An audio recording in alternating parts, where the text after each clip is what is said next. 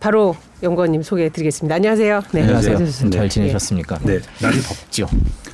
예, 꽤 네. 덥더라고요. 어, 습도가 또 높아고 아, 네. 갑자기 그냥 이게 온도, 여름이 확 돼버려가지고. 네. 그 사실 이, 이 연구원님 작년에 작년이래 최근 몇 달 전에 모시고 저희 이제 부동산 시장 전망했을 때만 해도 야 그래도 뭐뭐 뭐 집에 대한 그런 수요는 여전할 것이고 뭐 거시 환경도 그렇게 급 직접 급격히 변하지 않을 것이라는 생각 때문에 과연 어떨까 했는데 지금 불과 몇 개월 만에 굉장히 시장은 굉장히 분위기는 이제 급변했죠. 그죠? 그 부분을 이제 쭉 보시고 계실 텐데 일단 저는 뭐 연구원님께서는 부동산 시장 오늘 뭐 매매 지수 이거보다 전체적인 거시 환경의 변화가 부동산 시장에 미치는 영향을 많이 보시니까 일단 그 부분부터 먼저 여쭤보고 싶어요. 지금 파악하시는 거시 환경의 변화를 진단을 하신다면 어떤 게 있을까요? 예. 전체적으로 어 죄송합니다. 네. 전체적으로 한국의 부동산의 네. 어떤 특징이 과거하고 다르게 좀 달라진 점이 있는데요. 네. 그러니까 투자화 음. 또좀 더 나쁘게 얘기하면 투기화되어 네. 있습니다. 네. 그러니까 투자화된 그런 시장, 특히 음. 자산 시장은 독특한 특징을 갖고 있죠. 네. 두 가지가 뭐냐면 첫 번째는 수요가 시장을 움직입니다. 음. 그래서 예를 들면 주식 시장도 파는 사람이 시장을 움직이지 않아요. 음. 그러니까 사는 사람이 줄어들고 그래서 시장이 급변하는 거거든요. 음. 그렇기 때문에 투자화된 시장은 공급보다 수요가 움직이는 거죠. 그래서 거기에서 파생되는 그, 그 결과가 어떻게 나오냐면 시장이 굉장히 급변하게 되죠. 음. 그래서 최근처럼 뭐 시장이 불안하면 갑자기 수요가 확 줄면서 네. 시장이 위축될 수도 있는 거고요. 이런 특징을 갖고 있다는 점이고요. 그리고 두 번째는 뭐냐면 투자화돼 있는 시장은 현재보다 미래가 중요합니다. 음. 그렇죠. 네. 투자 그렇죠. 내가, 투자기 내가 올라야죠. 예, 예, 예. 그러니까 예. 내가 어떤 그 음. 자산을 투자하는데 현재를 보고 투자하는 사람은 없어요. 네. 미래의 변화를 보고 그렇죠. 투자하는 거죠. 그런 측면에서 한국의 부동산 시장이 수요가 중요해졌고 음. 미래가 중요한데 지금 시점에서 이 두 가지가 음. 다안 좋다. 네. 아, 왜냐하면 수요가 줄어들고 있고 음. 그리고 미래 전망이 나빠지고 있다는 거죠. 음. 그런 측면에서 최근에 그런 시장의 가파른 변화를 좀 이해하실 수 있을 거라고 생각합니다. 네. 그렇죠. 지금 말씀하신 대로 수요는 이제 위축이 되고, 어? 근데 수요가 이제 위축보다는 관망이죠. 그죠. 지금 당장 이제 들어가지 않는 그런 상황인데, 그, 이제 거시 환경으로 보면 이제 보통 그동안 이제 유동성이 끌어올린 뭐 증시라고 했고 유동성으로 이제 다, 달아올랐던 부동산 시장 이렇게 표현들을 많이 했는데 지금 이제 인플레부터 해서 여러 가지 우려 때문에 이제 약간은 긴축으로 돌아서는 그런 모습이 이제 역력하고 이런 부분 그러니까 유동성과 금리 이런 부분이 부동산 시장에 영향을 미치는 게 과거 사례하고 좀 봐서 어떨 어, 어떻게 예, 예상을 하십니까? 일단 음, 전제하고 가야 될게요. 네네. 네. 아까 관망이라고 네, 네, 말씀하셨는데 네네네. 위축이에요. 위축. 네, 예. 관망한다는 말은 음. 내가 능력이 있는데 집을 음. 안 사고 있다는 말인데요. 살 수 있지 않습니다. 음. 네, 그러니까 주택 구매 여력 지수가 예. 현저히 떨어졌어요. 네. 그러니까 그 지수만 보면 이제 올랐다는 얘기인데 네. 구매 여력이 현저하게 떨어졌죠. 그래서 지금의 금리 수준 음. 그리고 향후로 더 오르는 금리 수준과 그리고 오른 가격을 감내할 만한 수요자가 많지 않다는 음. 거예요. 네. 그런 측면에서 수요는 말씀하신 것처럼 관망이 아니라 음. 그냥 없다. 없다. 위축됐다라는 음. 측면이고요. 두 번째는 유동성과 그 시장의 한국의 부동산 시장의 연관성인데 네. 이거는 반대로 저희가 생각하시면 됩니다. 어떤 반대냐면 금리가 떨어질 때 주가 부동산 가격이 올랐잖아요. 네. 그러면 금리가 오르면 부동산 가가 빠지는 거죠. 네. 그러니까 예를 들어서 최근에 2020년과 2021년도에 한국의 부동산 시장 가격이 올랐던 걸 많은 분들이 공급 부족해서 찾는데 네. 가장 직접적인 원인은 금리 인하에 있고 유동성 확대에 있다는 음. 거죠. 그래서 그것 때문에 가격이 올랐다면 반대로 금리가 인상되고 유동성이 위축되면 축소되면 당연히 부동산 가격은 빠질 수밖에 없는 음. 겁니다. 그래서 그건 그런 그렇게 이제 고민하실 때 반대로 한번 질문해 보면 좋고 음. 최근의 흐름을 보시면 당연히 전망할 수 있다 이렇게 생각하고 있습니다. 근데 제가 왜 그런 질문을 드리냐면 그때 이제 유동성으로 막 장이 딱 그 부동산 시장이 이제 끌어오를 때 이제 영원님께서는 조금 더 보수적인 이제 입장들을 많이 취하셨잖아요. 그렇기 때문에 뭐 부동산 전문가들이 모두 다 똑같은 얘기를 하는 건 아니지만 그래도 그래도 내 집 한 채 마련하려는 이런 부분은 여전하기 때문에 그래도 부동산 시장에 대해서 그렇게 어, 어, 급락을 하지 않을 것이다. 이런 또 전망들을 내놓은 전문가들이 많았어요. 근데 어, 연구원님께서는 조금 더 거시 환경을 볼 때 이거는 그 곧 조금 우려가 된다. 아니 뭐 우려란 표현보다 어쨌든 꺾일 것이다 이런 얘기를 하셔가지고 사실 뭐 그것을 원치 않는 사람들은 또 뭐 아니다 뭐 이제 그런 댓글에서의 감론을 막 있곤 했었는데 그럼 그 시점에서의 생각과 지금 이제 거시 환경이 이렇게 변하지 변해 그 어, 변한 후의 생각 그런 부분을 쭉 보시면 그러니까 저희가 시장을 전망할 때 네. 가장 큰 아까도 말씀드린 것처럼 투자 시장을 전망할 때 가장 중요한 건 지금이 아니라 전망하는 전망. 거잖아요. 음. 그런 측면에서는 지금의 예를 들면 금리를 전망할 때 지금의 금리 수준이 어느 수준인가를 봐야죠. 음. 그래서 저희가 글로벌하게도 마찬가지지만 한국도 거의 금, 기준금리가 0%에 붙어 있었지 네. 않습니까? 네. 그렇죠. 그러면 더 내려갈 데가 어디 있어요? 음. 그러면 당연하게 금리가 올라갈 거고 그러면 유동성이 이렇게 풀린 데서 당연히 축소될 건데 그럼 예측이 되잖아요. 그래서 그런 측면에서는 수요가 감소할 것이라고 저는 생각했고 음. 그런 측면에서는 그러니까 기간의 시 점의 문제지 변화의 방향성은 저희가 읽을 수 있다고 생각하는 거죠. 네. 반대로 앞으로도 이제 금리가 계속 오르고 할 때도 상한선이 있을 겁니다. 그걸 이제 정확하게 지금 예측할 수는 없지만 음. 그런 부분이 오면 다 이제는 시장이 위축되는 상황에서 저희는 이렇게 얘기할 수 있는 거죠. 앞으로 부동산 좋아질 겁니다. 음. 아무도 안 살려고 음. 할 때. 그렇처럼 저희는 그런 노력을 하자는 거죠. 그러니까 음. 앞으로 보고 투자하는 거지 저희가 어, 뭐, 영화에서 보면 왜 아저씨라는 영화 보면 그 통화가 유명한 통화 있지 않습니까? 음. 너희는 뭐 내일을 사, 내일을 살지 난 오늘만 살아. 음. 오늘만 사는 사람한테 너 너는 지게 돼 있어. 이렇게 얘기하잖아요. 음. 근데 투자에서는 반대예요. 음. 반대예요. 오늘 사람 사는 사람은 절대 돈을 못 벌고요. 네. 승리를 못 합니다. 내일을 보고 살아야죠. 네. 그래서 지금 가격이 가파르게 오르면 떨어질 걸 우려하고 음. 그리고 또 계속 가파르게 떨어지면 사실은 다시 회복하고 상승할 거를 보고 판단하자는 음. 거죠. 네. 지금 그런 질문이 왔어요. 슈퍼파워 의장께서 그럼 금리 인상이 끝나면 끝난다는 표현보다 이제 금리 인상이 좀 저 속도가 저, 저, 저, 저기 하면 다시 상승 전환 시작이라고 보면 되나요? 라고 질문하셨는데 음. 근데 이제 금리 상승 인상이 끝나는 시점이 언제인지를 예, 저기 이제 판단하기가 조금 어려운 측면이 있는데 저 질문에 대해서는 어떻게 답하시고 그렇죠. 정확한 음. 시점을 얘기하는 얘기하기는 쉽겠지만 두 가지가 교집합이 있어야 될 네. 겁니다. 그러니까 속도의 문제고요. 네. 그다음에 또 하나 뭐냐면 금리가 인상되면서 부 동산만 따지면 부동산 가격이 충분히 내려왔을 때 이게 두 가지가 교집합이 있어야 시장이 좋아지는 그런 음. 여건이 형성되는 거죠. 네. 그래서 그런 측면에서는 앞으로 그런 시기가 분명히 올 겁니다. 음. 근데 언제라고 얘기하는 건 음. 솔직히 좀 어려운 거고요. 그건 불가능합니다. 음. 네. 자 그렇군요. 지금 이제 뭐 상황과 금리에 대해서 얘기를 해봤는데 일단 저희가 올해 상반기 시장 한번 살짝 짚어보고 갈게요. 음. 이제 네. 2020 년 코로나 이후에 이제 계속 시장이 뭐 올라가고 부동산 가격이 가파르게 올랐고 올해 상반기에도 이제 올해 상반기는 매매가 툭 떨어지면서 작년부터요. 음. 그러면서 이제 뭐 그냥 오르다 내리다가 아니라 매매가 없다 이렇게 요약을 했었던 것 같은데 올해 상반기는 어떻게 보셨어요? 총평을 해주신다면? 올해 상반기에는 희망 고문 희망 고문. 네. 네. 그러니까 뭐냐면 음. 이게 무주택자분들한테는 그, 그속 시원하게 안 떨어지니까 음. 더 떨어질 수 있을 거래, 것 같은데 거래는 잘 안 되는데 네. 반대로 그 집을 갖고, 집을 갖고 계신 분들은 뭐 규제도 완화되고 음, 오를 뭐 이렇게 해서 어뭐 선거도 있고 그래서 오를 것 같은데 잘 안 오른단 말이죠. 음. 그래서 이렇게 힘겨루는 입장에서는 희망 고문 상황이라고 좀 보고 있고 네. 흥미로운 거 아까 말씀드린 것처럼 가장 중요한 변화는 뭐냐면 거래량이 급감하고 있다는 네. 거예요. 네. 그건 뭐냐면 제가 진단하고 있기로는 살만한 여력이 줄고 있다. 음. 어. 그러니까 살 수 있는 사람이 없다는 거죠. 네. 이게 이게 굉장히 큰 차이인데요. 네. 내가 살고 사고 싶은 거하고 음. 내가 살 수 있는 거하고는 다른 거예요. 음. 저희가 주택 수요를 얘기할 때는 욕망을 얘기하는 게 아닙니다. 내가 서울에 살고 싶어. 내가 서울의 좋은 지역에 살고 싶어는 수요가 아니에요. 음. 여력이 있어야죠.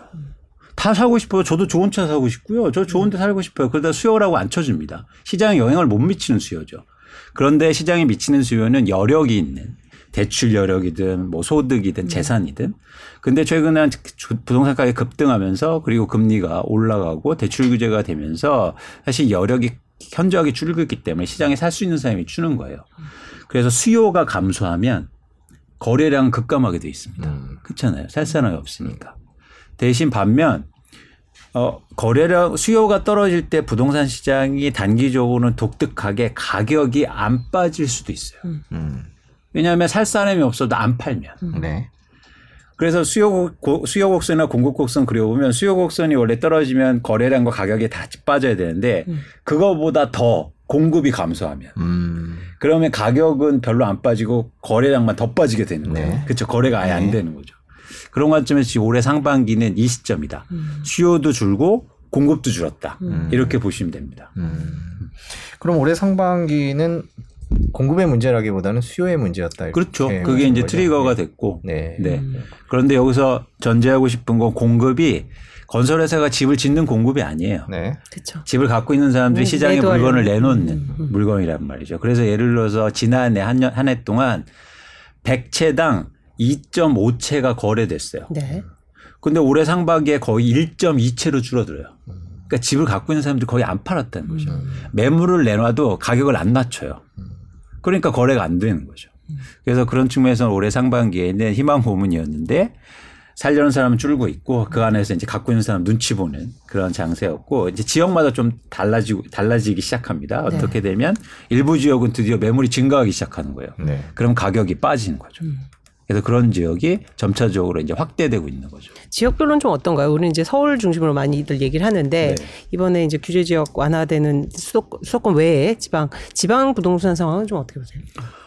어 아주 그러니까 저는 인과관계라고 생각하는데 네. 에, 그건 이제 좀 더 면밀한 검토가 필요하기 때문에 네. 상관관계가 큰 게 많이 올랐던 지역이 많이 빠지고 있어요. 네. 네. 그래서 대표적으로 세종이라든가 음. 대구라든가 이런 지역이 지방에서는 지금 시장이 안 좋아서 최근에 뭐 대구 같은 경우에는 이 완화가 좀 됐고요. 네. 그래서 전반적으로는 어 4월 어, 들어서 전부 다 실거래가 지수는 하락을 보이고 있습니다. 네. 네. 음.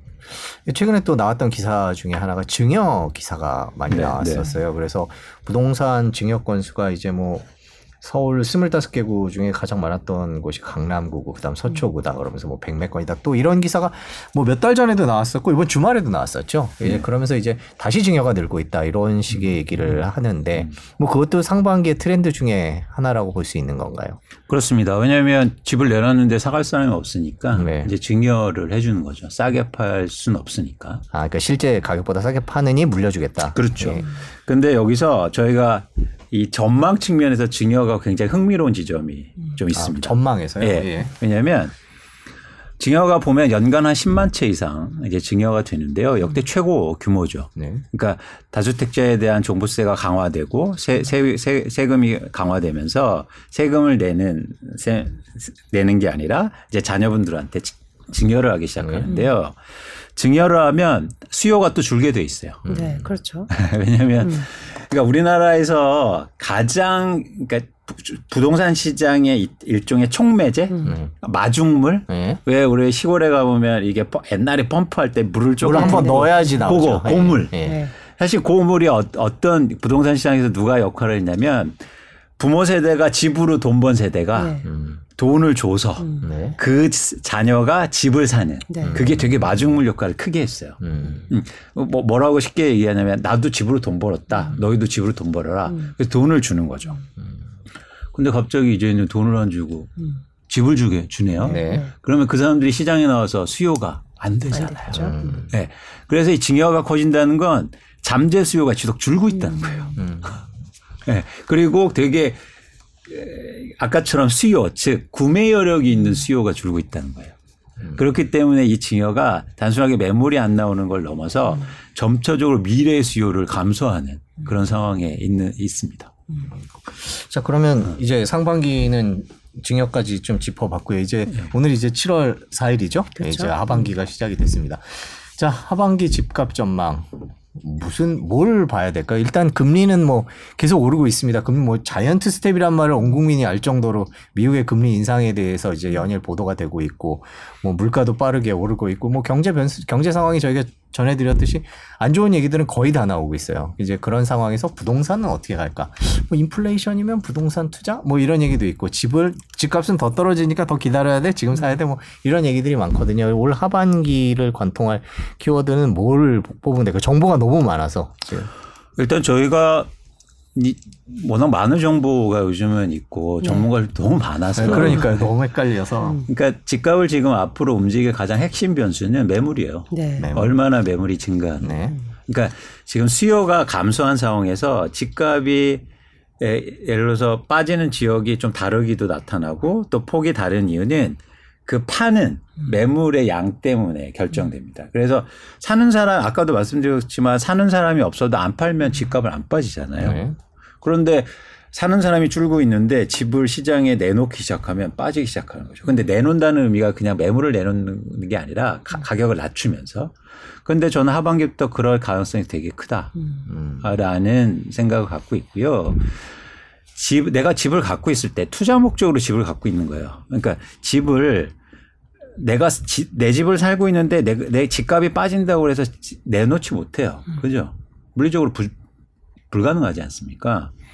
그래서 투자 목적으로 집을 갖고 있는 분들이 시장에 매물을 내놓을 때 뭐가 가장 중요한 결정이라 변수라고 생각하세요? 두 분은. 내가 다주택자를 지금 그러니까 지금 투자 목적이라고 하시는 빙의를 해서 네, 다주택자 말씀하시는 네, 건데 네. 사실 세제 부분도 크고 음. 세금 네. 음, 그리고 이제 향후 집값 전망도 있겠죠. 지금 내놓는 게 오히려 덜 손해 볼더덜 손해 볼 것이다. 뭐 이런 것도 있을 것이고요. 네. 네. 그렇죠. 음. 근데 세금은 우리나라 다주택자들의 매물에 절대 도움이 안 된다는 거가 검증이 돼 있습니다. 그러니까 다주, 다주, 다주택자들이 매물을 내놓는데 도움이 안 된다고요? 네. 그러니까 그동안 보유세 음. 강화했는데 매물을 더 감소했거든요. 음. 흥미로운 현상이죠. 그러니까 다주택자들한테 세금을 많이 매겨서 매물을 내놓게 음. 하려는 여러 시도들이 그 의도만큼 음. 성공하지 못했다라고 그렇죠. 말씀하시는 그렇죠. 거죠. 네. 그건 이제 제가 어떤 비유를 하냐면 해와 바람 비유예요. 음. 그러니까 옷 나그네 옷을 벗기려고 해서 해, 해를 비추지 않고 바람을 막 불었더니 음. 옷을 더 여민 거죠. 음. 이런 현상이기 때문에 사실 세금은 다주택자 매물에 영향을 못 미쳤다고 음. 저는 판단을 하고 있고 네.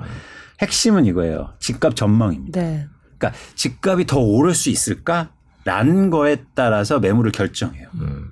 그런데 저는 하반기로 갈수록 수요가 더 줄고 있는 상황 속에서 집을 갖고 있는 분들의 전망, 음. 집에 대한 집값 상승에 대한 전망이 좀 더 보수적으로 바뀔 가능성이 크다는 거죠. 음. 그럼 어떤 게임이 되냐면 매물을 빨리 내놓는 게 유리한 게임이 됩니다. 음. 그래서 저는 하반기에 매물이 굉장히 많이 증가할 가능성이 있어 보여요. 사실 여기에서 한 가지 또 세금이 약간 세, 다른 세금이 트리거가 될 수 있는데 중도세, 그러니까 중과세 완화, 다주택자들 중과세 완화가 내년까지 적용되잖아요. 네. 이제 점점 더 일몰 기간이 온단 말이죠. 네. 그러면 사실은 먼저 파는 사람들이 더 높은 가격에 팔 수 있다는 심리가 커지면서 그런 관점에서는 사실 매물이 증가할 수 있게 되는 거죠. 네. 음. 그 하반기는 어쨌든 그 수요 공급 측면에서는 공급은 늘어날 수밖에 없고 지금은 사실 공급을 하면서도 가격을 낮추지 않고 그대로 그렇죠, 그렇죠. 내놓는 그러다 네. 보니까 거래가 안 되는데 맞습니다. 하반기부터는 이제 현실을 직시하고 음. 뭐 그러니까 전망이 나빠진다. 네, 네. 그러다 보니 이제 떨어뜨려서 내놓고 그러면 음. 거래도 좀 성사가 많이 될까요? 어떨까요? 아닙니다. 음. 처음에는 어떤 현상이 벌어지냐면 매물을 많이 내놔서 가격이 빠지잖아요. 그럼 네. 수요가 더 줄어요. 네. 음. 수요자들은 어떤 기대를 하게 될까요? 더 빠질 거라 그렇죠. 바로 그 지점이에요. 그러니까 뭐냐면 가격이 오를 때는 반대예요. 음. 가격이 오를 때는 수요자들은 어떤 생각이 들어요? 가격이 더 오를 걸 네. 우려하죠. 네. 그리고 집을 파는 사람도 가격이 더 오를 걸 음. 해서 매물은 더 감소하고 수요는 증가하는 구조로 가요. 그래서 집값은 더 기대보다 더 많이 올라가게 됩니다. 근데 반면에 떨어질 때 반대 현상이 일어나요. 네. 매물이 증가하기 시작하고 가격이 떨어지면 수요자들은 기대를 하게 돼요. 어떤 기대냐면 앞으로 집값이 더 빠질 건데 내가 왜 지금 왜 사? 음. 라는 거죠. 그래서 수요가 더 줄게 돼요. 그래서 내 올해 하반기에는 이런 현상이 일어나면서 가격 하락폭이 의외로 클 수 있다. 음. 올 하반기에요? 네. 네. 네. 그래서 그런 차원에서는 음 이런 수요가 더 감소하고 거기에다가 매물이 증가하면 시장이 크게 위축될 가능성이 있는 거죠. 그러니까 부동산 시장의 추가 위축과 가격 하락폭이 더 커지는 부분이 그렇죠. 이 하반기 예상이 가능하다 이렇게 네. 말씀하셨고 금리도 영향을 미치겠죠. 음. 말씀해 주셨죠. 그럼요. 계속. 아까 가격 전망을 하는데 네. 금리가 영향을 미치겠어. 금리가 음. 오르고 있는데 음. 그런 사람들이 적응적 기대라고 하는데 음. 경제학 적 용어로 적응적 기대. 예. 네. 그러니까 내가 적응하면서 기대하는 거예요. 네. 현 현재를 적응하면서. 네. 그래서 예를 들어서 제가 집을 두 채 갖고 있는데 대출을 일으켰어요. 음. 근데 매달 내는 이자 비용이 커집니다. 네. 그럼 적응하면서 앞으로 이게 힘들어지겠구나. 음. 네. 라는 기대를 하게 되는 거죠. 음. 근데 여기 나온 전문가 부동산 전문가들 중에는 또 그런 말씀도 계시더라고요. 구 그러니까 역사적으로 보면 금리에 따라서 이제 일시적인 그런 영향은 있지만 어 유의미하게 부동산이 금리 때문에 뭐 위축되고 그런 경우는 적다. 지금 무슨 말이냐면 물론 뭐 이제 다주택자나 투기적 정말 아주 명백한 투기적 수요자는 이제 돈을 끌었을 때 이제 금리가 부담이 되지만 실수요자들은 그래도 금리 여건이 무슨 옛날처럼 뭐 몇십 프로가 뛰고 이러지 않는다면 진입을 한다. 특히 이제 가격 요건이 아까 말씀하신 것처럼 메리트가 있을 경우엔 그런 지적도 하시거든요. 금리가 부동산 시장에 미치는 영향을 어느 정도로 분석을 하세요? 그러니까 아까 말씀드렸듯이 저희는 지금 새로운 시대를 맞이하는 거예요. 네네. 1980년대 이후로 계속 금리는 떨어지기만 했습니다. 네. 저도요 금리가 오르는 기간을 경험하지 못했어요. 아. 경험해 보셨어요? 그러니까 우리가 경제생활 활동을 할때 음. 아무도 경험하지 못했는데 무슨 언제 경험해왔다고 그런 소리 납니까? 음. 무슨 얘기냐 우리는 되게 지금 이 상황을요 되게 심각하게 받아들여야 돼요. 그러니까 내가 심각 제가 말씀드린 심각한 영향이 집값이 많이 빠지겠다는 음. 얘기가 아니에요. 여러분들이 경험하지 못한 그런 세상이 펼쳐진다는 겁니다. 여러분 그러면 코로나 19라는 거 경험해 보셨어요? 아 그럼 저 멀리 가서 흑사병까지 들고 와요? 저희가 어떻게 그렇게 합니까? 뭐 집값을 얘기하면서 100년, 200년 동안 집값을 얘기하는 분들이 있는데 저는 그러고 싶지 않아요. 우리가 얘기하는 건 우리가 투자를 얘기할 때는 새로운 변화에 대해서 관심을 가져야 돼요. 과거하고 똑같이 일어나는 현상에 대해서는 관심 가질 필요가 없어요. 왜냐하면 그건 모두 다 알고 있기 때문에. 네. 그래서 코로나 2년 동안 이렇게 집값이 올랐어요. 그 내가 왜, 왜 올랐다고 말씀드렸습니까? 금리가 떨어져서 올랐잖아요. 음. 그러면 금리가 오르면 이제 반대 현상이 일어날 가능성이 큰 거예요. 음. 이거를 막 과거처럼 가갖고 100년 동안 금리하고 막 주, 주, 주택 가격 그려갖고 그게 우리한테 당장 무슨 소용이 있냐는 거예요. 내 집을 마련하는데. 네? 그래서 두 가지 말씀드릴게요. 하나는 여러분이 모르시는 일들이 벌어질 가능성이 있다. 음, 네. 네? 두 번째는 뭐냐면 그래서 대응해야 된다는 거죠. 이게 주식 투자나 아니면 부동산이나 다 똑같습니다. 전 주식도 분석하잖아요. 주식 시장이 다시 코로나 이전으로 돌아갔어요. 이걸 누가 예측한 사람이 누가 있습니까? 그러니까 이런 일들에 대해서 저희는 항상 대비해야 된다는 거예요.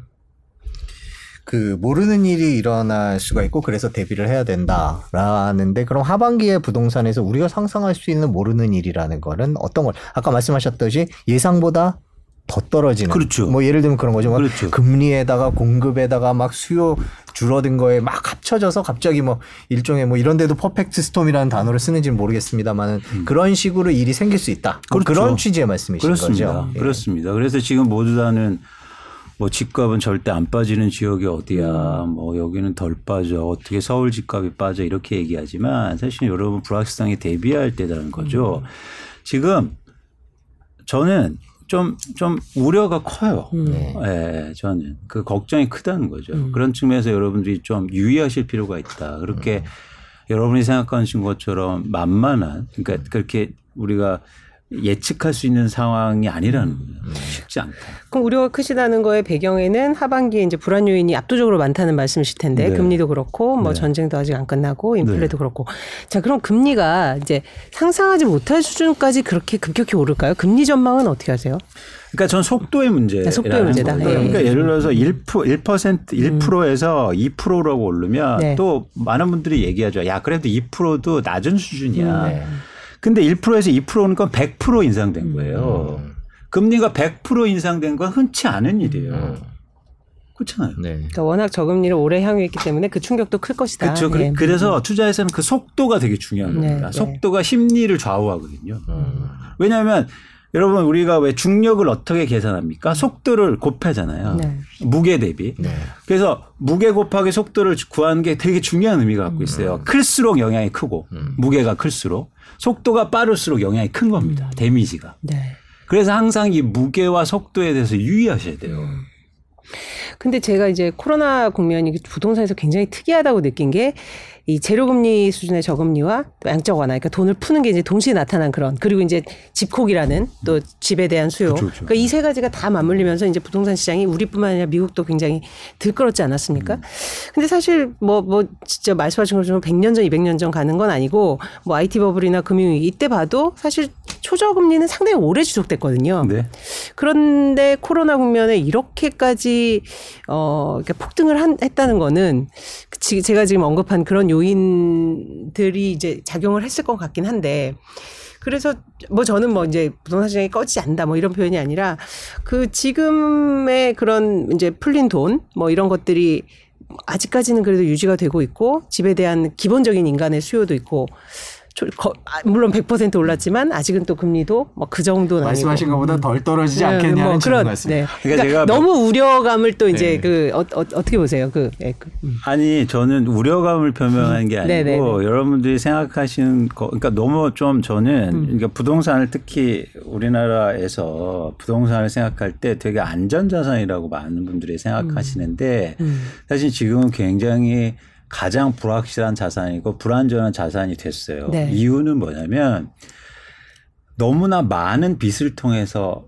이 부동산 가격이 이루어졌습니다. 그렇죠. 네, 음. 대출 그리고 전세를 통한 사적 대출, 각종 대출 뭐 음. 이렇게 해서 그리고 가장 이, 그러니까 이런 말씀 좀 안타까운 현실이긴 하지만 네. 20, 30대를 중심으로 해서 일종의 자산이 음. 취약한 계층이 최근에 집을 굉장히 많이 샀다는 거예요. 그러니까 이거는 과거하고 이, 굉장히 이례적인 현상이죠. 그렇기 때문에 저는 이런 현상을 볼 때 사실은 불확성이라든지 아주 좀 불안정하다는 거죠. 음. 그래서 이 작은 충격에도 좀 큰 영향을 미치지 않을까라는 음. 우려를 좀 갖고 있고요. 네. 그러니까 이런 거죠. 예를 들어서 5, 5억짜리 집을 내가 뭐 빚을 한 2억 5천 이렇게 해서 내 집을 샀는데 예를 들어서 한 10%만 빠져도 빚은 안 깎아주지 않습니까? 어? 그러면 내 돈이 벌써 거기면 20% 그냥 나가는 거예요. 순자산이. 그리고 금리는 올라가고 이자 비용 올라가고 사실 이런 상황이었을 때 굉장히 힘들게 어려울 수도 있겠다. 그런 우려감이 사실 저는 있는 거죠. 그렇죠. 그래서 저는 어, 어, 올해 하반기부터 내년 이렇게까지 부동산이 좀 지속적으로 위축됐을 때 음. 어떤 일이 벌어날지 저는 사실 예측하기가 좀 아직 힘들지만 지금 한국의 부동산이 굉장히 불안정한 상황인 건 맞다. 네. 그리고 또 하나 뭐 질문하실 수도 있는데 정책으로 이거를 과연 그 어, 예를 들어서 떨어지는 부동산을 보완할 수 있느냐? 음. 전 불가능하다고 봅니다. 사실 그 부분은 이제 조금 후반부에 네, 네. 여쭤보려고 그랬는데 먼저 마침 나오셨으니까 네. 사실 이제 윤석열 정부 들어서 이제 6.21 대책이 네, 나왔죠. 그러니까 네. 조금 뭐 지난 정부의 규제들을 이제 윤 정부가 좀 풀어줄 거라는 기대감이 있었고 뭐 지난 정부가 워낙 이제 부동산에 대한 어떤 뭐 실기 얘기도 있었고 해서 그, 그 대책을 봤더니 어떤 평가를 먼저 해주실 수 있을까요? 그러면. 그러니까 대책은 두 가지인데 네. 하나는 뭐냐면 죄송합니다. 네. 천천히 말씀. 여기가 되게 시원하네요. 아, 네. 저희가 아니, 저희가 어. 나오시는 분들이 너무 덥다고 그러셔갖고 어. 오늘은 저희가 뭐 굉장히 냉방에 시원, 어, 신경을 썼는데 네. 또 반팔을 입고 오셔갖고 아, 제가 음. 그 이게 아, 성대가 좀 민감해갖고 네. 네. 물을 좀 드시고 그래서 제가 양해를 좀 부탁드립니다. 저희가 그 사이에 댓글을 잠깐 소개하고 있겠습니다. 음. 네, 천천히 드시고요. 그 이미숙 조아연님께서 대출 받아서 집 샀는데 그쵸. 빚 갚느라 힘드네요. 이게 네. 오늘 정부가 오전에 가졌던 대책 회의에서도 그 부동산 관련돼서 젊은 분들이 특히 영끌이라는 표현들을 언론이 음. 썼는데요. 그 대출 받은 분들이 금리가 올라서 이제 뭐 거의 음. 8%다 이제 이런 얘기가 나오는데 그래서 걱정이 많고 그에 대한 대책을 내놓겠다라고 했었는데요. 뭐 음. 그럼에도 불구하고 계속 다 힘드신 그런 상황이다라는 음. 얘기가 있었습니다. 그리고 아, 발음이 어렵네요. 밥박 법학 박사님께서 음. 무주택자는 언제 집을 사야 할까요? 결국 이제? 이 질문으로 기결이 될 것 같아요. 그죠? 네, 저희 그러니까 더, 결국 예, 일로 예, 갈 수밖에 빠지, 더 빠지실 빠질 거라고 예측을 하신다면 이 답은 네. 나중에 할까요? 네, 네, 네. 그럼 지금 네, 이제 목, 목소리가 법박 법박 박사님은 네. 그 끝까지 들으셔야겠네요. 네, 네. 네. 감사합니다. 그럼 먼저 이제 정부 대책으로 네. 과연 이 부동산 시장을 움직일 수 있는지 그 부분부터 네, 짚어보면서 네, 시장 전망으로 넘어가겠습니다. 자, 어떠, 어떠셨습니까? 정부 대책은 두 가지인데 네. 하나는 뭐냐면 무주택자한테 대출 규제를 완화해줘서 네. 대출을 많이 해주겠다라는 거고요. 두 번째는 다주택자를 중심으로 해서 보유세를 좀 완화해주고 고가주택 음. 보유세를 완화해주겠다는 거죠. 그럼 저희가 이게 시장에 미치는 영향을 한번 예상해 보죠. 자. 대출 규제가 완화돼서 내가 무주택자인데 그럼 대출을 많이 받아서 집을 사겠다는 마음이 들까요? 지금은 아닌 것 같아요. 네, 지금은 아닌 것 같아요. 트리거는 금리에 있습니다. 네. 왜냐하면 대출을 아무리 많이 받으면 뭐예요. 네. 내가 한 달에 200만 원, 300만 원, 400만 원 내야 되는데 어떻게 삽니까? 음. 네. 그럼 애들 학원 안 보내고 그냥 집에서 그냥 다 같이 모여 계속 있어요? 음. 안 되잖아요. 네. 그래서 그거는 시장에 미치는 영향이 제한적이다. 두 네. 번째, 아까도 말씀드렸죠. 집을 파는 건 음. 집을 내가 갖고 있는데 집을 시장에 내놓는 건 가장 중요한 팩트는 영향 요소는 집값에 대한 전망이지 네. 세금이 아니라는 거예요. 예. 그래서 내가 집을 갖고 있다 세금을 좀 낮춰줄게. 아 그러면 내가 집값이 빠져도 오래 갖고 가야지. 음. 10년, 20년 갖고 가야지라는 생각을 안 한다는 거예요. 네. 그래서 이건 두 가지는 집값에 전혀 영향을 못, 못 미친다. 음. 또 정책에 대해서 기대를 하고 계시는데 그럼 반대로 생각해 보죠. 음. 자, 바로 전 정부 때 부동산 규제를 엄청나게 해서 저희가 정책 기대감이 있었잖아요. 네. 어떤 기대감이었습니까? 집값이 안정될 거라는 기대감. 그렇죠. 집값 올랐잖아요. 그때는 이제 유동성이랑 뭐 여러 다른 것이 여건이 또 그랬죠. 지금 똑같잖아요. 네. 막 규제를 완화해줘요. 음. 재건축 규제 완화해줘요. 네, 네, 네. 막 많은 사람들이 집값 올라가를 기대해요. 네. 올라갈까요? 쉽지 않습니다. 음. 여러분 계속 제가 말씀드리잖아요. 그냥 과거를 조금 막 바로 전일만 생각하시면 예측이 가능해요. 그래서 그런 측면에서 정책 말씀을 드렸고 네. 한계가 있다. 음. 그래서 섣불리 그런 판단, 예를 들어서 음 규제를 완화해줘서 집값이 갑자기 확 오를 거야라는 음. 건 음. 어, 바로 전에 어떤 현상이 벌어졌느냐 보시면 좋을 것 같다라는 음. 말씀을 드립니다. 음. 그러니까 전 정부에서 규제를 그렇게 했어도 음. 올랐듯이 지금 규, 정부의 정책은 여전히 한계가 있을 것이다. 그렇습니다. 네, 정부 정책에 네. 대해서 더군다나 금리 같은 환경이 그러니 그렇죠. 사실 이번 정책의 핵심으로 그 상생 임대인 제도라고 했는데 네, 임대차 시장을 좀 안정화하고 그리고 분양가 상한제를 좀 일부 개선을 해서 분양 물량을 안정적으로 확보하는 뭐 이런 부분도 이제 굉장히 중요하게 그 정부에서 강조하는 정책인데요. 이런 거는 좀 시장에 어떤 영향이 있을까요? 음. 어, 그거는 이제는 임대차 시장 좀 네. 안정을 꾀하자는 건데요. 네. 그런 측면에서는 효과가 좀 있을 것 있을 것으로 보신다. 예. 음, 생각은 가지고 있습니다. 네. 그런데 에, 예를 들어서 임대차 물량을 좀 확보할 수 있고 음. 갑자기 음. 또 그게 시장에 매물로 나와서 네. 그런 부분은 또 완충 역할을 하지 않을까라는 기대를 좀 하고 있고요. 음. 그런 측면에서는 좀 집값에 뭐 뭐랄까요 임차인들한테는 좀 도움이 되겠죠. 음. 음. 그 정부 정책 얘기를 해봤는데 아, 아까 다시 얘기해서 무주택자는 언제 집을 음. 사야 될까요?라는 질문이 다시 제 귀에 맴도는 이유가 그럼 정부 정책이 그렇게 한계가 있다라고 보면 지금 올 하반기부터 계속 내려가기 시작하고 이제 자칫 위험할 수도 있다 그 정도로 많이 음. 떨어질 수도 있다 그렇게 말씀을 해 주셨다면 무주택자는 당연히 더 기다려야 되는 거 아닌가라는 생각을 하게 돼요. 그러니까 저는 그동안 2년 동안 가장 가장 충격적이고 제가 가장 위험하다는 발언 중에 뭐가 있었냐면 그래도 집한 채는 있으셔야지하는 말이었어요. 음, 네. 그러니까 무주택자 같은 경우에. 네. 그래서 사람들이 나와서 집값이 오르고 음. 걱정돼도 그래도 내 집은 있으셔야 되잖아요. 그래서 그렇게 무주택자분들이 빚을 일으켜서 만약 집을 그 높은 가격에 샀다고 하면 네. 앞으로 이걸 어떻게 할 겁니까? 음. 그로 인한 후폭풍이 굉장히 걱정되신다고 그렇죠. 하셨잖아요. 그렇죠. 그래서 저는 그런 무책임한 말들이 너무 사실 가슴 아프거든요. 음. 그래서 아니 집을요, 집을 그러니까 제가 좀 아니한테 이게 말씀인지는 몰라도 집을 안 사서 되게 힘들 수 있죠. 괴로울 수 있죠. 음. 집값이 오를 때. 근데 집을 비싸게 살고 음. 그리고 어렵잖아요. 그러면 어, 그보다 훨씬 더 힘들 거예요. 그럴 수 있죠. 최근에 보세요. 투자를 잘못해서 막 여러 엄청난 사건들이 많잖아요. 음. 주식에도 그렇고, 뭐 암호화폐도 그렇고. 네. 그래서 그런 측면에서는 되게 에, 에, 유의를 사실 했어야 되는데 음. 그런 측면에서 안타까운 말씀, 안타깝다는 말씀을 드리고요. 네. 또 하나 이제 무주택자분들에 대해서 그럼 클로를 해야죠. 그러니까 음. 뭐냐면 해결이 뭐였냐면 시장의 흐름 변화를 꼭 보셨으면 좋겠다. 음. 그러니까 시장은 제가 분석하는 한 시장은 이렇게 움직입니다. 뭐냐면 시장은 수요와 공급으로 움직이죠. 음. 가격 결정은 그렇게 돼요. 그래서 지금 상황을 말씀드리면 음. 수요가 감소하죠. 음. 수요가 감소한 상황에서는 공급도 마찬가지로 따라 감소했기 때문에 네. 거래량이 크게 감소했죠. 음. 그래서 이 다음 단계는 어떤 단계가 오냐면 말씀드렸듯이 집을 갖고 있는 사람들이 매물을 증가시키는. 네. 그럼 가격은 하락하면서 거래량은 더 빠질 가능성이 커요. 음. 어. 근데 요 다음 단계가 어떤 단계냐면 가격이 충분히 빠졌다고 생각하면 거래량이 회복합니다. 네. 드디어 수요가 붙기 시작해요. 네. 그때가 가격 저점일 가능성이 커요. 음. 그래서 2013년도, 12년도에 2012년도, 13년도에는 집을 사자고 그러면 집을 사라고 그러면 사람들이 너나 사라고 그래서 다 웃었어요. 근데 많은 분들이 제가 집값 폭락론자라고 욕하시지만 저는 2012년, 14년도에 집을 사자고 한 사람입니다. 네. 집을 다 왜 사냐고 했을 때. 그때가 그러니까 더 빠진다고 생각했지만 그때가 저점이었다. 그때가 왜 저점이었냐면 가격이 빠지고 있는데 음. 거래량이 회복되고 있는 거예요. 음. 거래량. 네. 네. 요, 시, 그러니까 이게 되게 힘들긴 해요. 음. 네. 힘들긴 했는데 여러분들이 계속 관심 있게 보시고 내 집 마련에 대해 고민하시면 이 시점을 찾을 수 있습니다. 음. 그래서 앞으로 집값이 조정받고 이럴 때 근데 여기서 이런 거예요. 집값이 30% 빠지고 20% 빠지고 50% 빠지는 게 저점이 아니고 네.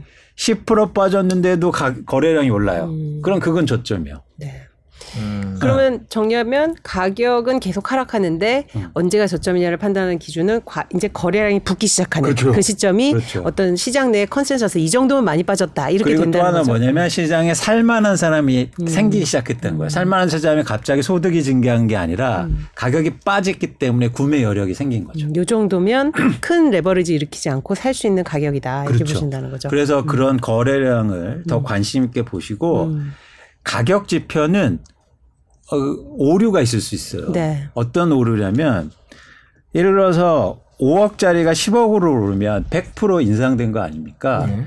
그런데 10억짜리가 5억으로 다시 돌아가면 100% 빠졌다고 안 해요. 음. 상승률, 하락률이 더 그거보다 낮아요. 음.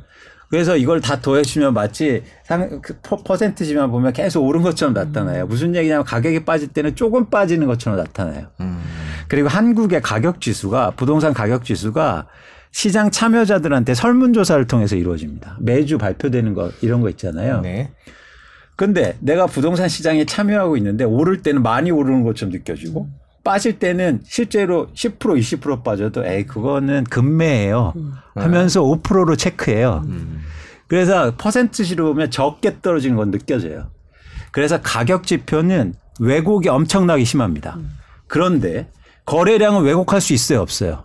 없죠. 없죠. 그러니까. 그리고 다 한 건이에요. 음. 그냥 한건 거래하면 한 건 신고하고 거래하면 등기부등본에 등록해야 되기 때문에 다 절대 속일 수가 없어요. 음. 그리고 감정이 안 들어가요. 음. 그래서 거래량으로 시장을 판단하는 게 굉장히 중요합니다. 음. 그러니까 예를 들어서 아까 말씀드렸잖아요. 그리고 10억짜리가 1억 오르는 게 많이 오르는 겁니까? 5억짜리가 1억 오르는 게 많이 오르는 겁니까? 후자겠죠. 후자겠죠. 퍼센티지로 하면. 네.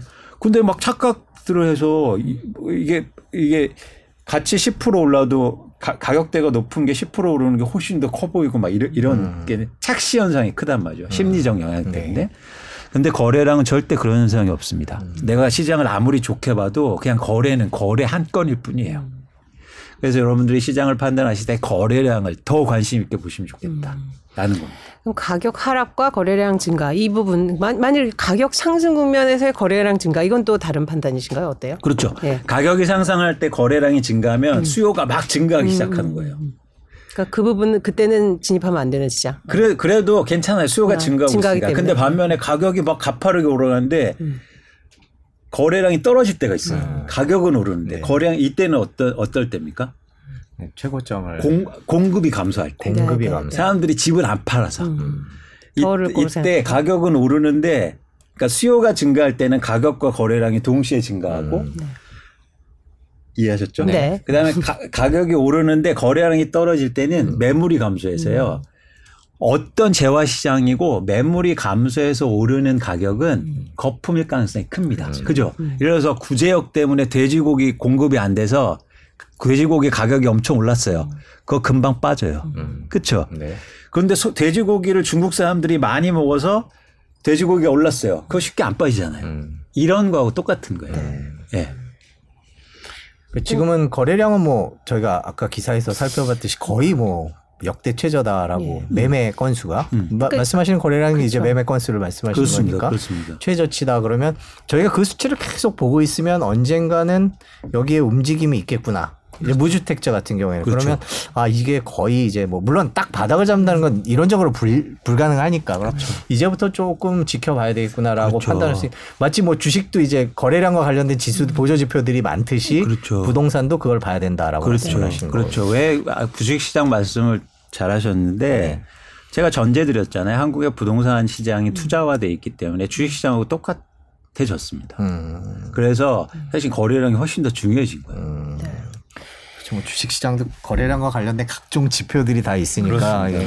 그렇게 본다면 지금 1월부터 5월까지 예. 이 정도로 떨어지는 거래량이 아마 연구원님이 그 향후에 걱정하시는 그 부분의 배경이 될 것 같아요. 그렇죠? 맞습니다. 예. 네, 맞습니다. 그럼 왜 이렇게 떨어지는 거는 심리적인 요인 말고도 금리 요인도 있겠지만 그 하여튼 도대체 시장이 어떻게 될지 모른다는 그 불안 요소가 큰 건가요? 지금의 이런 역대 최저의 그 거래량은 나름 어떻게 분석을 하고 계세요? 그러니까 그런 심리적 영향뿐만 네, 네. 아니라 구매 여력이 없어요. 그러니까 여력이라고 말씀하셨는데 아직은 금리 인상의 초반이잖아요. 물론 근데 더 오르겠 계속 올라가겠지만. 네. 그, 그렇죠. 더 네. 없어질 뿐만 아니라 네. 가격이 너무 많이 올라서 음. 이 가격을 살 만한 사람들이 시장이 없어요. 음. 네, 댓글 중에도 이미 너무 많이 음. 올라서 이 가격이 그렇죠. 정상이 아닌 걸 음. 깔고 가야 된다고 그렇죠. 말씀하시는 분들 그, 그렇기 때문에 시장에 살 만한 사람이 없다는 음. 거예요. 저희가 갑자기 뭐 우리나라가 엄청나게 잘 살고 GDP가 막 갑자기 증가하고 음. 이런 거잖아요. 심지어 요즘 수, 수, 수출도 감소하고 있고 이제 무역 적자입니다. 네. 그렇죠. 예? 그래서 물가도 올라서요. 가처분 소득이 현저하게 떨어지고 있어요. 그러니까 구매력이 떨어지고 있어요. 네. 그래서 이거를 이, 이 집값, 그러니까 자산 시장의 가격이 계속 오르기 위해서는 높은 가격에 누가 계속 사줘야 되잖아요. 네. 그러면 사주는 여력에 내가 소득이 증가하든지 음. 아니면 두 번째는 누구한테 빚을 일으키든지. 음. 근데 이게 두 가지가 다 막혔다는 거예요. 네. 그러면 또 뭐 이런 질문 또 드리 그뭐 그래도 인플레인데 자산을 갖고 있는 것이 음. 낫지 않느냐. 음. 뭐 아까 말씀하신 뭐 주택 하나 있어야 된다 이런 표현은 아니고 그래도 그 부동산에 대한 투자 뭐 투자 뭐 돈이 엄청 늘어날 거라고 생각은 안 해도 자산에 대한 게 인플레 시대에는 맞지 않느냐 이런 데서는 어떤 얘기를 하시겠어요? 그러니까 인플레이션도 두 종류가 있는데 네. 하나는 수요가 견인하는. 그렇죠. 그러니까 예를 들어서 살 사람들이 많아서 가격이 오르는. 음. 근데 지금은 공급이 견인해. 비용 인상 인플레이션이에요. 네, 네. 그래서 비용 인플레이션일 때는 내가 자산을 안 갖고 있는 게 유리합니다. 음. 오히려? 예. 음. 예.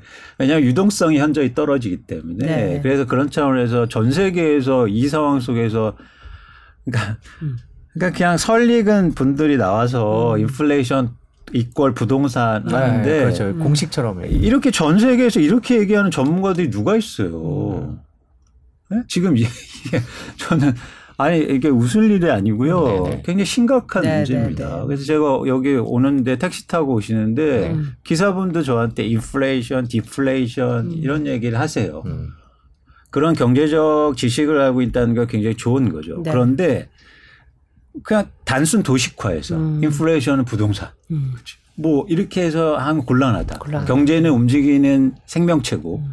그리고 계속 변하고 아까처럼 예측할 수 없는 부분이 많기 때문에 네. 그렇게 단순하게 도식해서 여러분들이 엄청나게 비싼 집을 산다? 음. 그건 굉장히 위험한 일이라고 저는 보고 있습니다. 질문을 하나 댓글 질문 하나 여쭤보겠습니다. 5만 원 님께서 음. 우리나라가 일본과 같은 길을 갈 수도 있을까요? 인구 문제는 우리나라도 심한데요. 라고 얘기를 그렇죠. 해주셨습니다. 아무래도 주택 가격이 크게 떨어진다 그러면 일본을 떠오르시는 분들이 적지 음. 않을 것 같아요. 어떻게 보세요? 그러니까 부동산 시장이 안 좋기 안 좋아질 것 같으면 이제 일본이 들어오기 시작해요. 네. 그래서 앞으로 잘 보시면 일본과 부동산과 비교한 책들이 나오기 시작할 음. 거예요. 음. 기준이. 아, 음. 그게 약간 바닥의 또 신호기도 합니다. 그래요. 네. 네. 그러니까 너무 긴 전망은 하지 마세요. 네. 네. 제가 볼 때 물론 뭐 집을 우리가 한 번 사면 6년 7년 보유하고 오래 음. 사셔야 되지만 그걸로 내가 살 집을 너무 긴 전망 10년 20년 음. 전망하고 결정하지 마 결정하지 마시고 아까처럼 이렇게 시장의 변화를 좀 잘 읽으시면 좋겠다는 음. 말씀을 드립니다. 반대로 집값이 오를 때는 어떤 우리나라의 부동산이 어떻게 된다고 얘기하면 야 우리나라 부동산이 서울이 뉴욕처럼 돼 맨하탄처럼 돼 음. 강남이 맨하탄보다 못할 게 뭐가 있어 음. 그렇게 얘기하는 분들이 엄청 많았어요. 음. 그래서 책도 그런 책들이 팔려요. 음. 미국처럼 뭐 어, 센트럴파크 이런 게 될 거야. 그러면 서울도. 네. 그래서 그런 것들이 결국에는 일종의 고점이 시는 네. 것처럼 너무 이렇게 아주 근원적, 그러니까 음. 뭐랄까요. 너무 긴 전망을 통해서 그 현재 내가 하는 경제적 의사 결정을 음. 하지 않으셨으면 좋겠다라고 합니다. 음. 왜 케인 제가 좋아하는 말이 있는데요. 우리 존 메이나드 케인스가 이런 말을 합니다. In the long run, we are all dead. 그러니까 장기에는 우리가 모두 죽고 음. 마는데 왜 이렇게 장기 걱정하고 있냐. 음. 그래서 여러분 그 단기란 기간은 여러분들의 그런 자산 여력 그리고 여러분들의 경제적 활동의 범위 안에 들어가지만 너무 긴 전망으로 위축되거나 음. 또는 너무 긴 전망으로 너무 내 능력에 넘는 음. 경제 활동이나 의사 결정, 투자 의사 결정을 하지 않으셨으면 좋겠다라는 음. 말씀을 드리고 싶습니다. 네.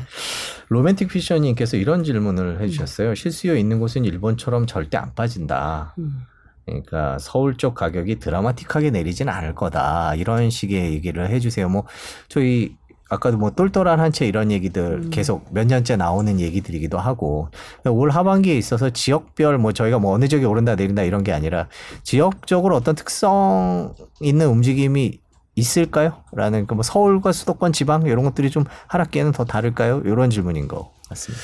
그분 이제 질문하는데 그분도 이제 길게 보시는 건데 예를 들어서 동경도 최근에는 예전의 고점을 훨씬 넘기고 도쿄 네. 같은 경우도 많이 올랐죠. 네, 네, 네.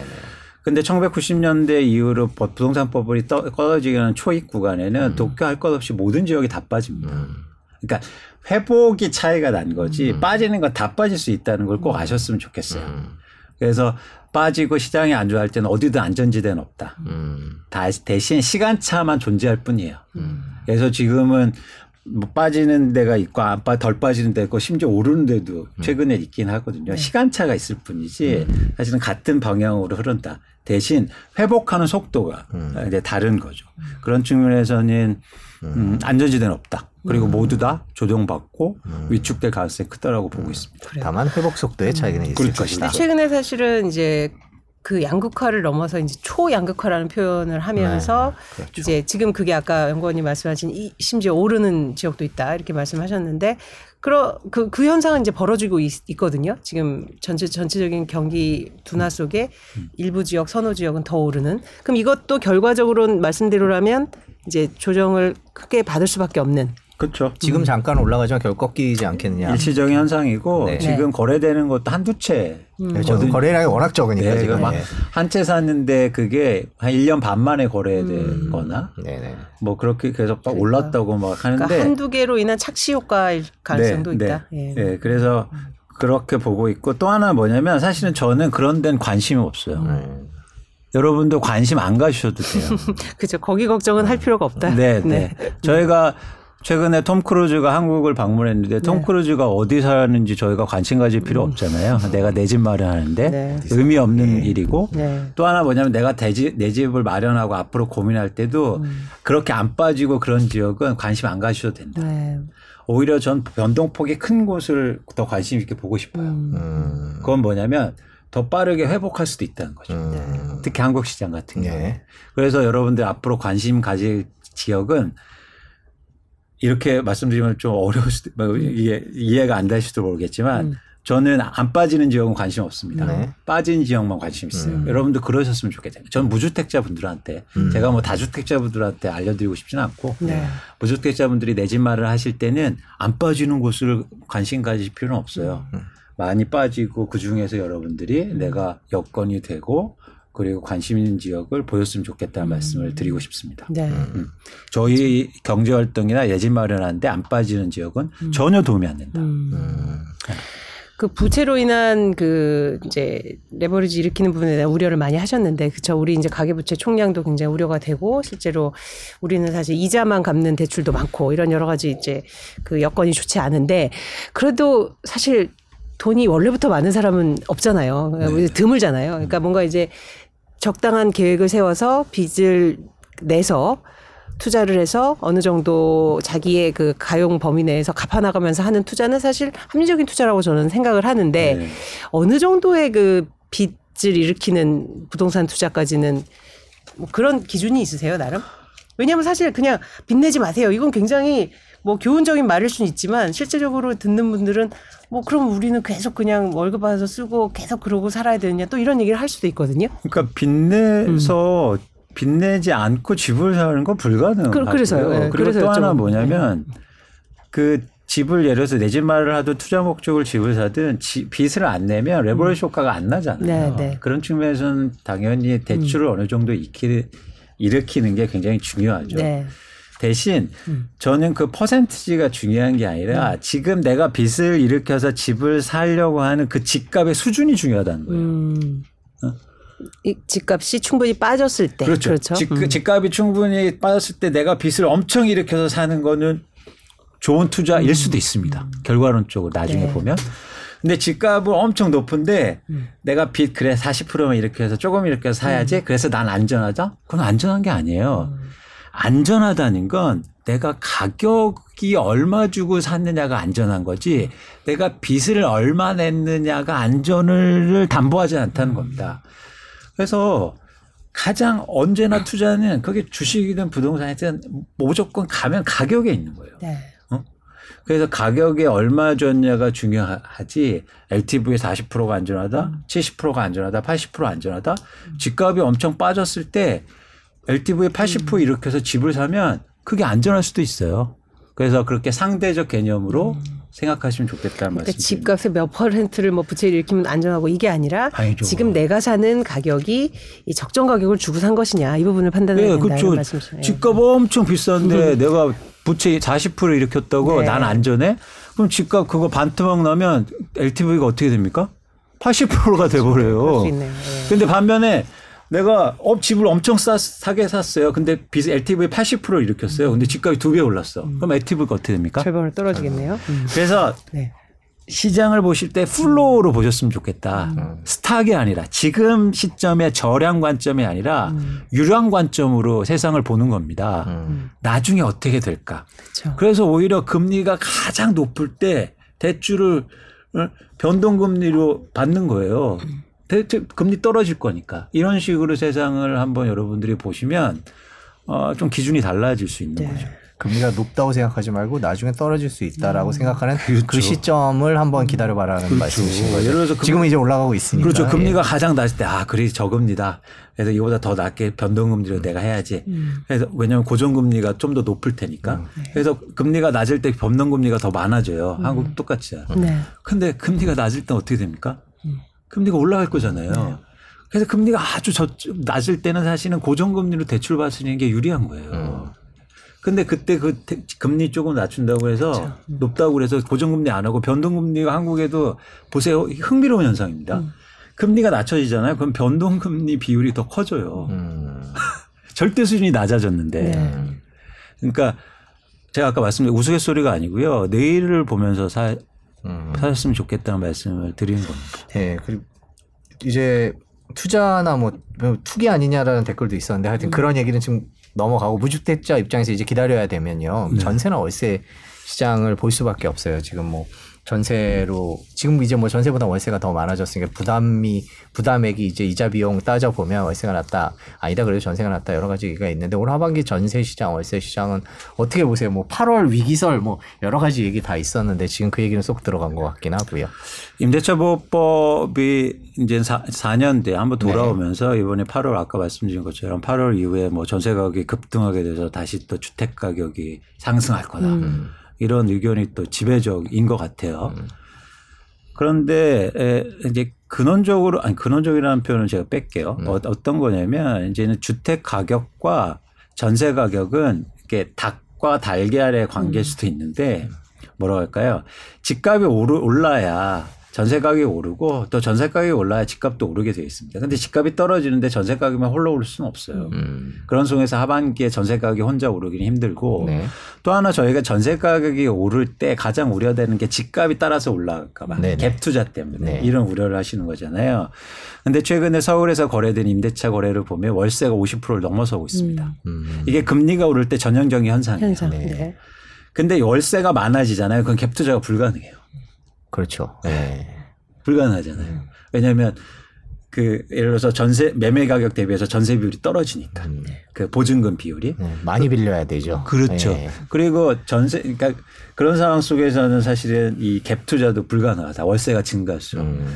그래서 어 그런 상황 속에서 제가 이, 이런 이제 전제를 깔면은 음, 임대차 시장의 불안 때문에 부동산 시장이 또 불안할 가능성은 현저히 낮다라고 음. 판단하고 있습니다. 그렇죠. 그러니까 임대차 시장 때문에 그 가격 저 부동산 시장 불안으로 연결될 것은 지금으로는 보고 있고 보고 계시지 않는다. 그렇죠. 네. 또띠님 음. 댓글이 음. 눈에 들어오는데 드라마틱하게 올랐으니 드라마틱하게 빠질 수도 있죠. 지금 집값이 정상은 아닌 듯합니다. 이렇게 음. 정리를 해주셨네요. 저희가 이제 얘기했던 그렇죠. 것들이 사실 이제 작년 코로나 국면에 굉장히 많이 올랐는데 상황은 바뀌었는데 집값은 그만큼 조정이 되지 않은 상태인 거는 맞잖아요. 그러다 보니까 이제 거래 절벽도 지금 동반해서 나타나고 있는 현상인 것 같고요. 그래서 음. 어 연구원님 말씀대로라면 하반기에는 그 부분에서 추가적으로 이제 이제 이제 움직이면서 거래량으로 가격이 떨어지고 그래서 거래량 상승으로 이어지는 국면이 올 수도 있다. 이제 그런 전망을 해주신 거고요. 그죠? 음. 음. 자, 그러면은 뭐 다시 또 아까 그 질문으로 돌아가면 이제 좀 더 기다리면서 그렇죠? 본인의 그 어떤 가처분 소득이나 이런 여건을 좀 더 살피면서 그 가격이 더 떨어지면서 거래량이 살아나는 그런 국면을 특히 이제 진폭이 컸던 구, 저기 어떤 그렇죠. 지역 뭐 이런 것들을 살펴보면서 이제 기다리는 것이 이제 지금으로서는 조언 가능하겠네요. 그렇죠. 음. 무주택자분들이 음. 그동안 고생을 음. 많이 하셨습니다. 네. 그리고 어, 어, 뭐 벼락거지라는 네. 네. 말도 안 되는 그런, 그런 뭐랄까요. 네. 저는 굉장히 혐오스러운 발언이라고 음. 생각하는데 그런 이제 멸시를 음. 예, 받으셨고 어 근데 사실은 이 코로나나 저금리 유동성 확대를 음. 예측한 사람 은 없었죠. 네. 그래서 집값이 이렇게 오르는 것도 사실 예측하기 좀 네. 힘들었고요. 네. 근데 제가 보기에 여러 가지 상황이나 제가 시장을 분석하는 그런 음, 애널리스트로서 볼 때 아까 그 댓글에도 있는 것처럼 집값의 변동폭이 굉장히 클 수 있다는 생각을 가지고 있습니다. 음. 그렇게 되면 지금 무리해서 무리해서 집을 마련할 내 집 마련할 필요는 없다는 거 생각을 갖고 있고요. 음. 그래서 아까처럼 대신 이거하고는 다릅니다. 관심을 갖는 거하고 내가 액션하는 거하고는 달라요. 그러니까 관심 갖는다고 해서 액션하고는 또 달라요. 그래서 대신 시장의 변화라든가 그렇게 계속 또 어, 공부도 좀 하시고 그다음에 내가 어디를 좀 살아야겠, 살아야겠, 음. 살아야겠다. 음. 내가 여기서 아이들을 키워야겠다 이런 지역을 잘 보시면서 거래량도 보시고 가격의 흐름도 보시면서 음. 계속 관심 있게 보시면 좋으실 것 같습니다. 음. 아까처럼 흥미로운 현상은 시장이 위축되면 사람들이 또 어떤 생각을 갖고 있냐면 애더 빠질 거야 음. 라고 생각해서 아예 관심도 안 가져요. 음. 그리고 또 어떤 말을 하냐면 누가 지금 집을 사 음. 이러면서 야 집을 사느니 차를 사지 네. 이렇게 돼버린다는 거예요.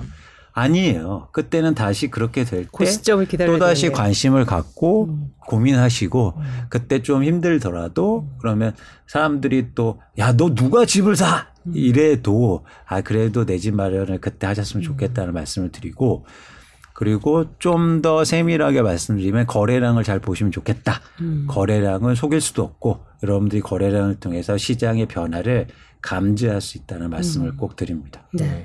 그럼 반대로 제가 이 질문 하나를 드리고 음.